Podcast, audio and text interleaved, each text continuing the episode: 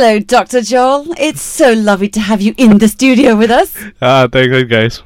All right, let's just jump straight into it. We've got Myrna on the line. Marina, good morning. How can Doctor help you? Uh, my concern is my son is 15, and then he started to talk to himself, but it's more like repeating um, about the same things daily. And then what happened now is um, like he doesn't want to forget. So started like a few months ago, and then once in a while thingy. So it wasn't so concerning. Now it's daily, and usually it's about the same things like before. So he talks to himself over and over again about the same thing. Correct. M- Mona, can I ask, um, is this something that's usually he's anxious about or something he's worried about? Or just something random or... Sometimes it's something like he's worried about. It could be random stuff, but it's Okay. just bothering him. Okay, okay. Right, so Mona, I think uh, usually when kids, the young younger kids, lah, you know, um, you know, and around your son's age and then younger, typically when they repeat stuff to themselves, it's a sign of anxiety, lah. That means there's something they're preoccupied about, and it's almost like if they think about it constantly, they they talk about it constantly, then they can find some solution to it, lah.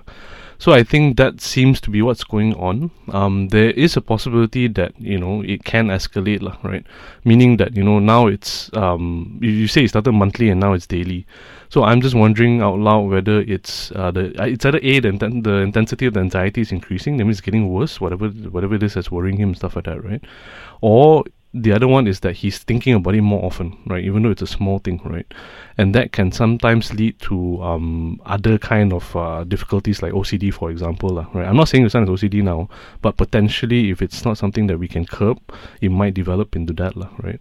Um, would you consider sending your son to see a counselor or psychologist, perhaps, just in case, just to make sure that things are okay? Uh, that's a precautionary measure, lah. I think if this is what it takes, then I don't why not. Yeah, I think I think worst case scenario, you know, we okay, it, it could be a precursor to OCD. Then we can try and see what we can do.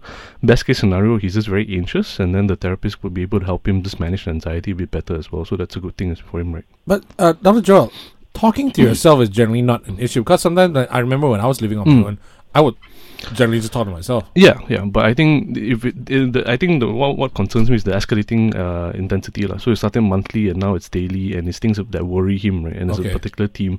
I mean, if you're talking to yourself in general about random stuff, that's that's okay because Right. you, you do that, it's normal. But if it's the same theme repeating again and again, that's what worries me a little bit, lah. Okay, Marina? Sure. Good luck, Myrna. Good Yeah, luck good with luck, that. Myrna. Thank you so much. All right, Doc, I have a message from Sal on our Did You Light line who says, Hi, I have a question for the doctor.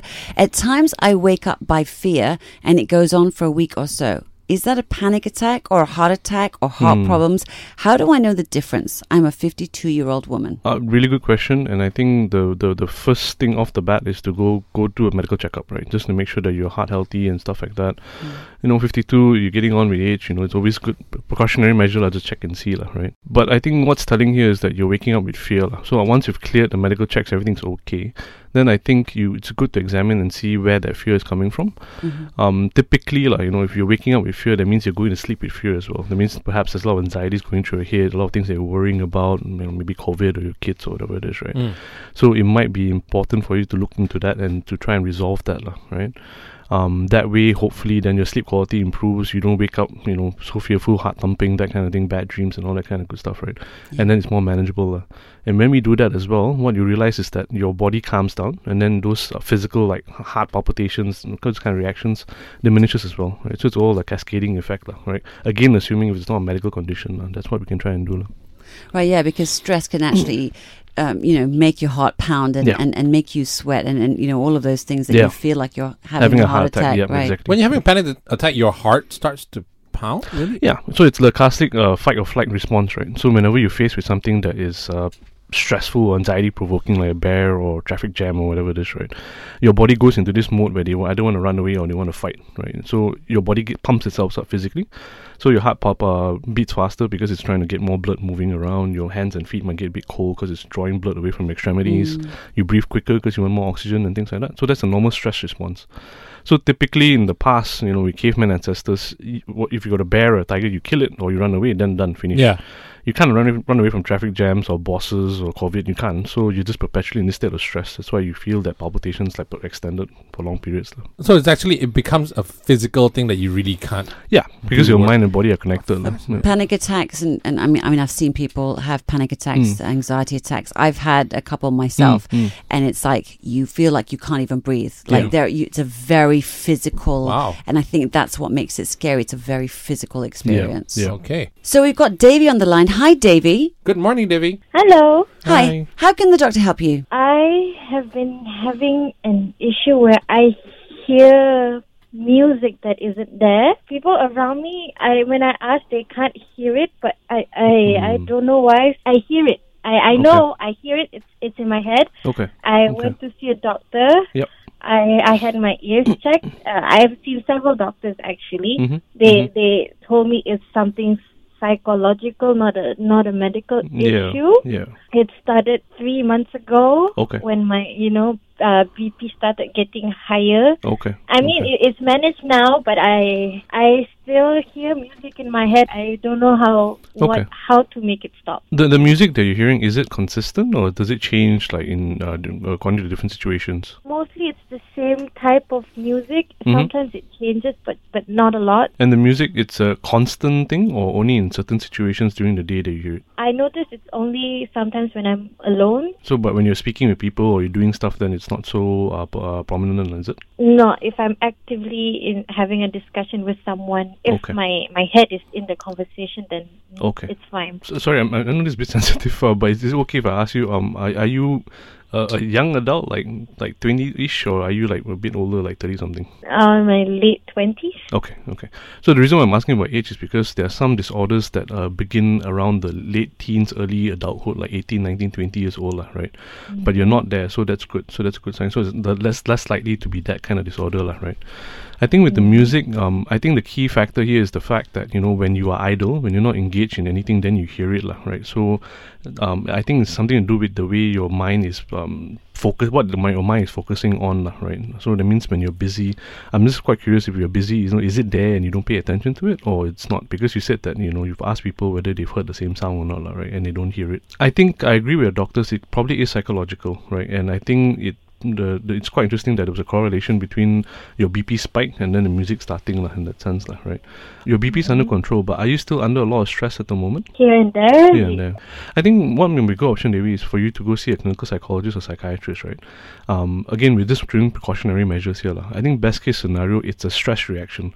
Because sometimes when we are stressed out, our mind tries to focus on things or latch on to things that can give us some kind of um, a reprieve, lah, right? Just uh, some temporary um, distance away from what stresses us out. And sometimes music can be what uh, does that for us, lah, right? It could be something bigger potentially, but again, given your age profile, given that you're a healthy person, I don't think it's likely. lah. Well, what I'm looking at is maybe something along the lines of psychosis, lah, right? But again, I don't think so. Okay. You never had that in your life before, right? This is the first time it's occurring, right? Yeah, yeah. First, Yeah. first Okay. time. So I think it's less likely to be that. But again, just to be sure, I think it might be a good idea to see a clinical psychologist or a psychiatrist. They'll be able to do a full history on you to just to see what's going on and how your typical stress reactions are. And then from there, we can mm-hmm. gauge and see whether it's a, no, a stress reaction for you. If not, then what is going on and how we can intervene. intervene. For now, I don't think in the short term there's nothing too much to be worried about for now, unless it escalates. Okay. All right, Doctor, we've got a message from Alvin on our Did You line for you. Everyone is really happy to be a bit more free with restrictions lifting, but I'm dreading going back to work or going out. I found the lockdown a very comfortable experience and am lucky I can work from home, and I really felt much more stress free at home, even when work was more busy. What's wrong with me? Can you help? Is there anything wrong with her? No, absolutely nothing wrong, Alvin. I think a lot of people have found this entire lockdown thing quite comforting. Yeah. You're not alone. I think people quite enjoy it, appreciate it, right?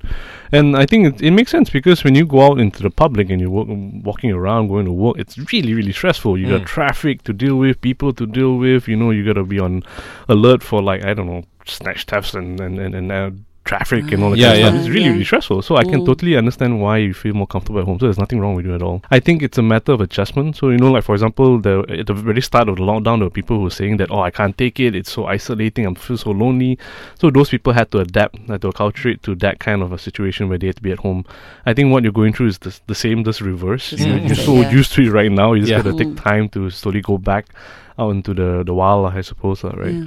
I think if you need to or if you want to, I think the best way is to go do it in increments, lah, right? So don't go out doing on a Monday morning, for example, at nine o'clock to try and get back in the traffic, right? Start on like a Saturday evening or a Sunday morning. Start small, you know, go out for a, mm. for a bite or breakfast, whatever it is, and slowly just get yourself acclimatized or used to the whole idea of traveling and people around you and noise and stuff like that. Mm. And eventually you'll get a bit calmer. lah. If you have the option of working from home, then you might as well just stay at home. I think it's still okay, right? Yeah, I think It's not a bad problem, not a bad idea. lah. Yeah, Mm. because I think a lot of people think that, oh no, uh, am I being a hermit? Is there something wrong with me? But Mm. I think this lockdown just showed that y- we can do a lot of things from home and we don't have to go out all Yeah, the time, yeah. right? I think the two things that we always worry about is the function, functional, how functional you are, lah, right? So we look at it from two aspects: uh, social functioning and occupational functioning. So if you're going to work, you're doing your work, you're getting paid, and socially you're still engaged with family members, loved Mm-mm. ones, friends. Right. Yeah, do you do you? It's fine, I think. Yeah, because to be honest, I'm exactly like that. I loved being. Remember, we were zooming. From Yeah, yeah, talk- that's talking you? brilliant. Yeah. I had no problem with that. yes, I like I like being at home. In fact, it's sort of quieter. I'm Yeah, very much yeah. the introvert. It Yeah. sounds ridiculous with the job I do, but I am an introvert, Yeah, and yeah, you know yeah. I recharge in silence away from human. Yeah. people. And I find I'm a bit more productive as well. Yeah, so yeah, yeah. yeah, uh, you're not alone in this. Yeah, yeah, it's yeah. completely fine. All right, we have another message on our Did You Like line from Kiki this time, who says, I have this uncle that recently got let go from his job and he's been really down. So, my question is, how can I speak to him uh, or help him or someone with a mental health problem like depression or anxiety? So, it sounds like his uncle's taking it hard. Yeah, uh, Kiki, great question, right? I think a lot of people have asked me this question before, and I think uh, again, like going back to my favorite line, right? You can bring the horse to the river, but you can't force the horse to drink the water. Mm, lah. Mm. I think ultimately, when you have loved ones or family members who are struggling and you want to get them help, it's not going to be easy if they're not receptive towards that help. lah. I mean, if they are, then great. You know, then we can either refer them to a therapist or give them resources and stuff like that, which is fantastic, right? But if they're not, then I think the best thing we can do is just to let them know, hey, when you're ready, if you want to, I'm available. You can talk to me. I'm be more than happy to have a chat with you. Um, if you don't want to, here's some resources. Here's a, a website you can go to. These are some links that you can check out and see. So just making it as easy as possible for them to get the help they need when they're ready, lah, so they can just jump right straight on it, lah, right? Other than that, I think it's also important to give them space. I think if your uncle lost a job, you know, I'm sure a lot of people are worried about him, and the natural tendency for most people is that when we worry, we harp over it, we we pursue it, we want to try and Mm. resolve it. We don't like open-ended things, right? We just want to close things up. Mm. Right. Give him space, right? And maybe that's what you can do as well. Tell your family members to just back off a little bit. Because we need time for us to feel that Yeah, that process. loss in a way. Correct, Right? yeah, because. I think I think that's a sort of prevailing thing you get from Yeah. a lot of people. It's like it's like, get over it. We're here for you, and yeah. because they're not living it, they have no idea that actually you, you need to be able to Mm, mm. Feel the pinch. Yeah, or the, yeah. You know, Or worse, you have someone who's lived it and got over it already, and they say, "Oh, don't worry, you know, I've been through it before. Here, this is what you do." That's even con- compound. Is that issue worse, well. really, when you do that? Yeah, because you're not me, right? I'm not you. So Yeah, yeah. what works for you might not work for me, or Right, whatever right. you did might drive me nuts, for example. Okay. Right? So it's worse, yeah, oftentimes. Okay. and I'm in the moment right now. So like, I bet when you were in the moment, Yeah. you couldn't get out and be so chirpy. So shut it. You know, Yeah. because that's how I feel sometimes. It's like, Yeah, yeah, great, I'm glad to know that that's there, but right now I'm not there yeah, yet. yeah. Yeah. And I think sometimes, you know, when people are angry, people are are feeling what the last thing you want to say is, I know how you feel. Uh-huh, uh-huh, Right. I think that's the last thing you should be saying, Yeah, right? Definitely. Yeah, space is a good thing. So you know, give him time, give him some space, and then he should get back on his feet soon, hopefully.